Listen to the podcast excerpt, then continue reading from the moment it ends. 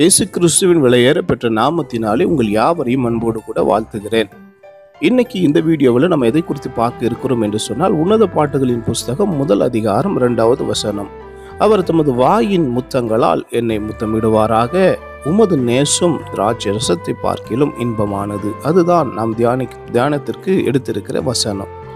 Solomon உன்னத பாட்டு புத்தகத்தில் கிறிஸ்துவை மணவாளனாகவும் கிறிஸ்துவின் சபையை மணவாட்டியாகவும் வர்ணித்து எழுதியிருக்கிறார்.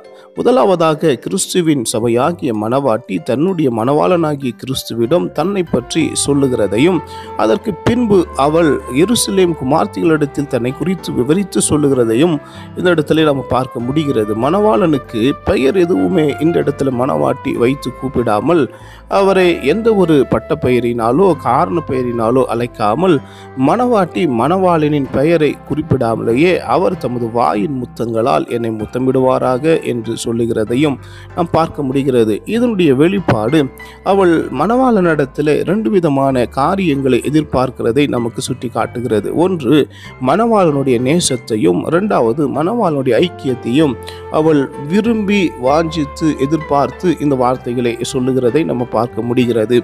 மணவாளன் தன்னோடு ஒப்புரவாகி தன்னிடத்திலே அன்பா இருக்க வேண்டும் என்று மனவாட்டி விரும்புகிறதை இதற்கு அடையாளமாக அவள் கேட்கிறது தான் அவர் தமது வாயின் முத்தங்களால் என்னை முத்தமிடுவாராக என்று. மணவாளன் மணவாட்டியை முத்தமிடுவது அவர் மணவாட்டியோடு ஒப்புரவாகி அன்போடு இருக்கிறார் என்பதற்கு அடையாளமாக சொல்லப்பட்டிருக்கிறது. இது தேவனுடைய கிருபையையும் நேசத்தையும் ஸ்லாக்கியத்தையும் பெற்றுக்கொண்டதற்கு அடையாளமாகவும் காட்டப்பட்டிருக்கிறது. கிறிஸ்து தம்மை மாம்சத்தில் வெளிப்படுத்த வேண்டும் என்று பழைய ஏற்பாட்டு சபை ஆசையா எதிர்பார்த்தது. பழைய ஏற்பாடு காலத்தில் தேவனாகிய கர்த்தர் தம்முடைய தீர்க்கதரிசிகளை தம்முடைய சார்பாக தம்முடைய சபையார் மத்தியிலே அனுப்பினார். தேவ தூதர்களையும் அப்படியே அனுப்பினார். தேவன் இனிமேல் தீர்க்கதரிசிகளையும் தேவ தூதர்களையும் அனுப்பாமல் தாமே தம்மை மாம்சத்தில் வெளிப்படுத்தி தங்கள் மத்தியிலே பிரத்யட்சியமாக வர வேண்டும் என்பது பழைய ஏற்பாட்டு காலத்தில் இருந்த சபையாரின் விருப்பமாகவும் இது அமைந்திருக்கிறதையும் எதிர்பார்ப்பாக இருந்ததையும் நமக்கு சுட்டி காட்டுகிறது தேவன் இனிமேல் தம்முடைய தூதர்கள் மூலமாகவும் தீர்க்கதரிசிகள் மூலமாகவும் பேசாமல் தம்முடைய கிருபையுள்ள வார்த்தைகளினாலே தம்முடைய வாயின் மூலமாக தங்களோடு பேச வேண்டும் என்று கர்த்தருடைய பரிசுத்தவான்கள் எதிர்பார்த்ததையும் இந்த வாச இந்த வார்த்தைகள் நமக்கு வெளிப்படுத்தி காட்டுகிறது. அப்பொழுது அவர் அதாவது இயேசு கிறிஸ்து அவர்களோடு பேசத் தொடங்கி உங்கள் காதுகள் கேட்க இந்த வேத வாக்கியம் இன்றைய தினம் நிறைவேறிற்று என்றார்.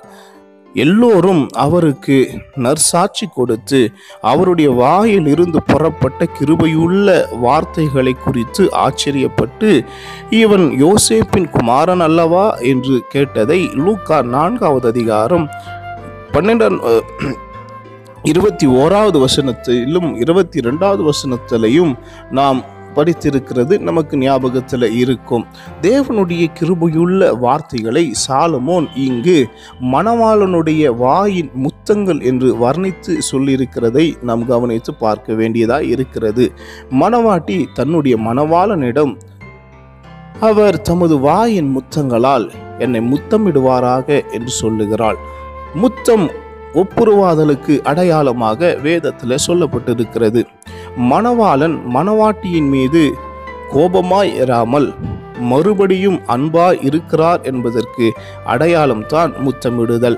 இதை ஏசா தன்னுடைய சகோதரனாகிய யாக்கோபு யாக்கோபை முத்தமிட்டு தன்னுடைய அன்பை வெளிப்படுத்தின வெளிப்படுத்தினதன் மூலமாக நாம் அறிந்து கொள்ள முடிகிறது. தேவன் தம்முடைய சபையாரை தம்முடைய வாயின் முத்தங்களால் முத்தமிடும்போது அவர் தம்முடைய தெய்வீக அன்பை தம்முடைய சபையாருக்கு வெளிப்படுத்துகிறதையும் இந்த இடத்துல நம்ம பார்க்க முடிகிறது. சுவிசேஷத்தின் கிருவை முத்தங்களால் வெளிப்படுத்தப்பட்டிருக்கிறது. கெட்ட குமாரன் புத்தி புத்தி தெளிந்து மனம் திரும்பி தன்னுடைய தகப்பனிடம் திரும்பி வந்தபோது தகப்பன் மிகுந்த சந்தோஷத்தோடு கூட தன்னுடைய குமாரனை கட்டிப்பிடித்து முத்தம் செய்ததை வேதத்தில் நம்ம வாசிக்கிறோம். இது சமாதானத்தின் முத்தம்.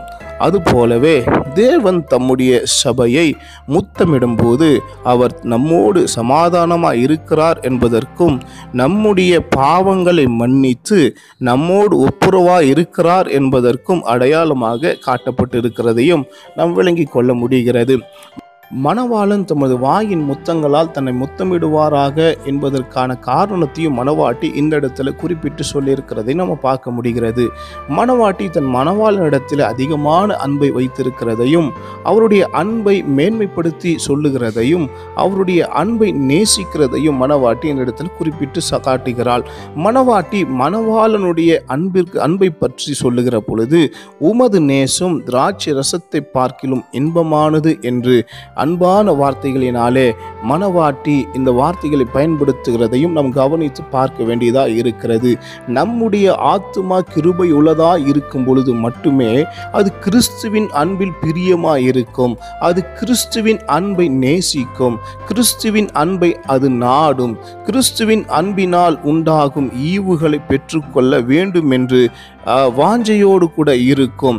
கிறிஸ்துவின் அன்பினால் நிரப்பப்பட்டிருக்கிற ஆத்மாவுக்கு உலக பிரகாரமான சந்தோஷத்தை விட கிறிஸ்துவின் நேசமே இன்பமாக இருக்கும் என்கிற ஒரு செய்தியை இந்த மணவாட்டியின் வார்த்தையில் நமக்கு சுட்டி காட்டுகிறது.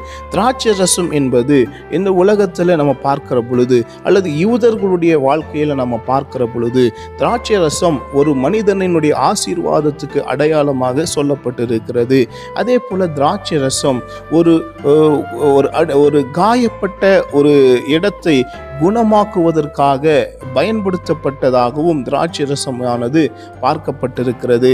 விருந்து சாலைகளிலே இன்பமாய் இருப்பதற்கு அல்லது மகிழ்ச்சியாக இருக்கிறதுக்கு அடையாளமாகவும் இந்த திராட்சை ரசமானது காட்டப்பட்டிருக்கிறது. இவைகளை எல்லாம் நாம் பார்க்கிற பொழுது இந்த உலக பிரகாரமான ஆசீர்வாதங்களை விட இந்த உலகத்தில் இருக்கக்கூடிய சுகமான வாழ்க்கையை விட இந்த உலகத்தில் இருக்கக்கூடிய மகிழ்ச்சியான வாழ்க்கையை விட அந்த திராட்சை ரசத்தை காட்டிலும் நம்முடைய நேசருடைய அன்பு நம்முடைய நேசருடைய நேசம் இன்பமானதாக இருக்கு இருக்கிறது என்று மனவாட்டியாகிய சபை உணர்ந்து தேவன் மேல் அன்பா இருக்க வேண்டும் என்கிற ஒரு செய்தியை இந்த வசனத்தின் வழியாக சாலமோன் எழுதியிருக்கிறதை நாம் பார்க்க முடிகிறது. நிச்சயமாகவே கர்த்தருடைய ஆசீர்வாதம் உங்கள் மேலே இருக்கிறது. நீங்கள் மனவாட்டியாக இருக்கிறீர்கள். உங்கள் வார்த்தையில் உங்கள் வாயிலிருந்து புறப்படுகிற வார்த்தைகள் இப்படிப்பட்ட வார்த்தைகளாக இருக்க வேண்டும் என்று கர்த்தர் விரும்புகிறார். இந்த உலக பிரகாரமான ஆசீர்வாதத்திலே நாம் இன்பமாக இருக்கிறதை விட தேவனுடைய அன்பிலே தேவனுடைய நேசத்திலே நாம் இன்பமாக இருக்க வேண்டும் என்பது தேவ சித்தமாக இருக்கிறது. கர்த்தர் தாமே உங்கள் யாவரையும் ஆசீர்வதிப்பாராக. நீங்கள் கேட்ட இந்த வேத இதற்கான விளக்கங்களிலே உங்களுக்கு மாறுபட்டு கருத்துக்கள் ஏதாவது இருக்குமானால் கீழே கமெண்ட் பாக்ஸில் கமெண்ட் செய்யுங்கள். மறக்காமல் எங்களுடைய வீடியோக்களை நீங்கள் பெற்றுக்கொள்வதற்கு சப்ஸ்கிரைப் பட்டனை சப்ஸ்கிரைப் செய்து கொள்ளுங்கள். நீங்கள் உங்களுடைய நண்பர்களுக்கு இதை பகிர்ந்து கொள்ள வேண்டுமானால் இதை சேர்ப்ப பகிர்ந்து கொள்ளுங்கள். மறக்காமல் நீங்கள் ஒரு லைக் போடுங்கள். அப்பொழுதுதான் நாங்கள் அடுத்த வீடியோக்களை உங்களுக்கு போடுவதற்கு எங்களுக்கு மன உற்சாகமாக இருக்கும். கர்த்தர் உங்களை ஆசீர்வதிப்பாராக. ஆமென்.